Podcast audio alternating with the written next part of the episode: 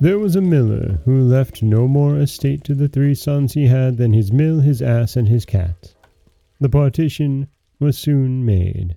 Neither the scrivener nor attorney was sent for. They would soon have eaten up all the poor patrimony. The eldest had the mill, the second the ass, and the youngest nothing but the cat. The poor young fellow was quite comfortless at having so poor a lot. My brothers, said he, may get their living handsomely enough by joining their stocks together, but for my part, when I've eaten up my cat and made a muff of his skin, I must die of hunger. The cat, who heard all this, but made as if he had not, said to him with a grave and serious air, Do not thus afflict thyself, my good master. You have nothing else to do but give me a bag and get a pair of boots made for me, that I may scamper through the dirt and the brambles, and you shall see that you have not so bad a portion of me as you imagine. The cat's master did not build very much upon what he said. He had, however, often seen him play many a great cunning tricks to catch rats and mice, as when he used to hang by the heels, or hide himself in the meal and make as if he were dead, so that he did not altogether despair of his affording him some help in this miserable condition. When the cat had what he asked for, he booted himself very gallantly, and, putting his bag around his neck, he held the strings of it in his two forepaws, and went into a warren where was great abundance of rabbits. He put bran and sow thistle into his bag, and stretching out at length, as if he had been dead, he waited for some young rabbits, not yet acquainted with the deceits of the world, to come and rummage his bag for what he had put into it. Scarce was he lain down, but he had what he wanted, a rash and foolish young rabbit jumped into his bag, and Monsieur Puss, immediately drawing close the strings, took and killed him without pity. Proud of his prey, he went with it to the palace and asked to speak with his majesty. He was shown upstairs into the king's apartment, and, making a low reverence, said to him, I have brought you, sir, a rabbit of the warren, which my noble lord the master of Carabas for that was the title which Puss was pleased to give his master, had commanded me to present to your majesty from him. Tell thy master, said the king, that I thank him, and that he does me a great deal of pleasure. Another time he went and hid himself among some standing corn, holding still his bag open, and when a brace of partridges ran into it, he drew the strings and so caught them both. He went and made a present of these to the king, as he had done before of the rabbit which he took in the warren. The king in like manner received the partridges with great pleasure, and ordered him some money to drink. The cat continued for two to three months thus to carry his majesty from time to time game of his master's taking. One day in particular, when he knew for certain that he was to take the air along the riverside with his daughter, the most beautiful princess in the world, he said to his master, If you'll follow my advice, your fortune is made. You have nothing else to do but go and wash yourself in the river. In that part I shall show you, and leave the rest to me. The Marquis of Carabas did what the cat advised him to do, without knowing why or wherefore. While he was washing, the king passed by, and the cat began to cry out, Help! Help! My lord Marquis of Carabas is going to be drowned. At this noise, the king put his head out of the coach window, and finding it was the cat who had so often brought him such good game, he commanded his guards to run immediately to the assistance of his lordship the Marquis of Carabas. While they were drawing the poor Marquis out of the river, the cat came up to the coach and told the king that, while his master was washing, there came by some rogues who went off with his clothes, though he had cried out, Thieves! Thieves! several times as loud as he could. The cunning cat had hidden the clothes under a great stone. The king immediately commanded the officers of his wardrobe to run and fetch one of his best suits for the Lord Marquis of Carabas. The king caressed him after a very extraordinary manner, and as the fine clothes he had given him extremely set off his good mien, for he was well made and very handsome in his person, the king's daughter took a secret inclination to him, and the Marquis of Carabas had no sooner cast two or three respectful and somewhat tender glances but she fell in love with him to distraction.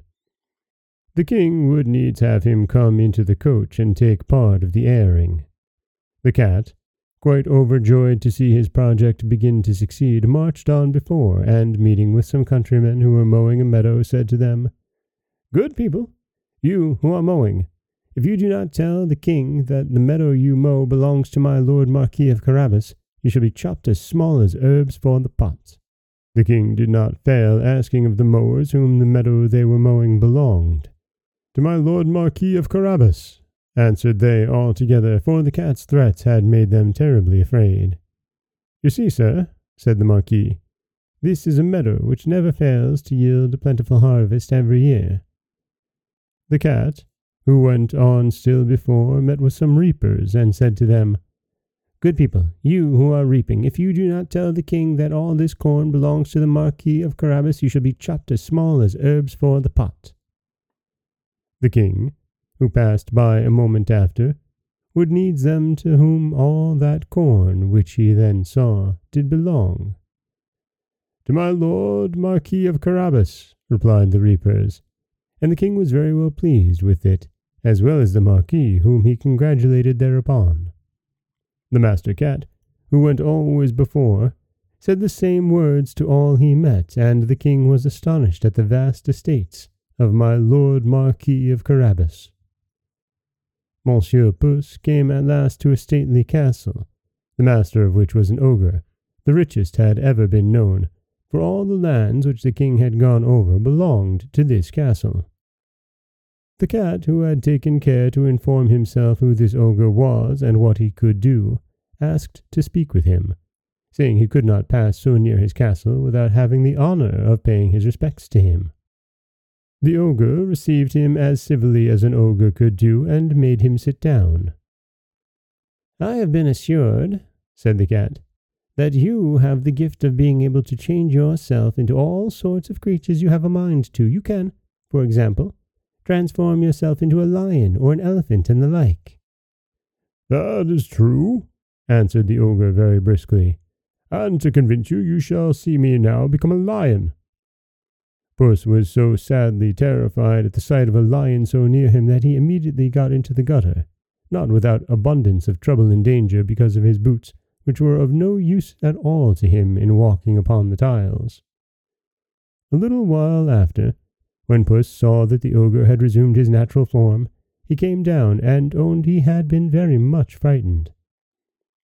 I have been moreover informed, said the cat, but I know not how to believe it, that you have also the power to take on the shape of the smallest animals, for example, to change yourself into a rat or a mouse. But I must own you I take this to be impossible. Impossible, cried the ogre. You shall see presently and, at the same time, he changed himself into a mouse and began to run about the floor. Puss no sooner perceived this, but he fell upon him and ate him up. Meanwhile, the king, who saw as he passed this fine castle of the ogres, had a mind to go into it. Puss, who heard the noise of his majesty's coach running over the drawbridge, ran out and said to the king, Your majesty is welcome to this castle of my lord Marquis of Carabas. What? My lord Marquis, cried the king, does this castle also belong to you? There can be nothing finer than this court and all the stately buildings which surround it. Let us go into it, if you please. The Marquis gave his hand to the princess, and followed the king, who went first. They passed into a spacious hall, where they found a magnificent collation, which the ogre had prepared for his friends, who were that very day to visit him, but dared not to enter knowing the king was there.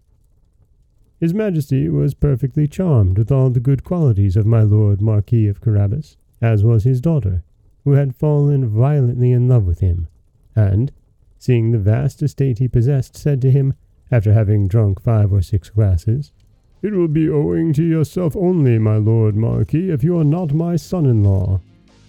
The Marquis, making several low bows, accepted the honour which his Majesty conferred upon him, and forthwith, that very same day, married the princess. Puss became a great lord, and never ran after mice any more, but only for his diversion.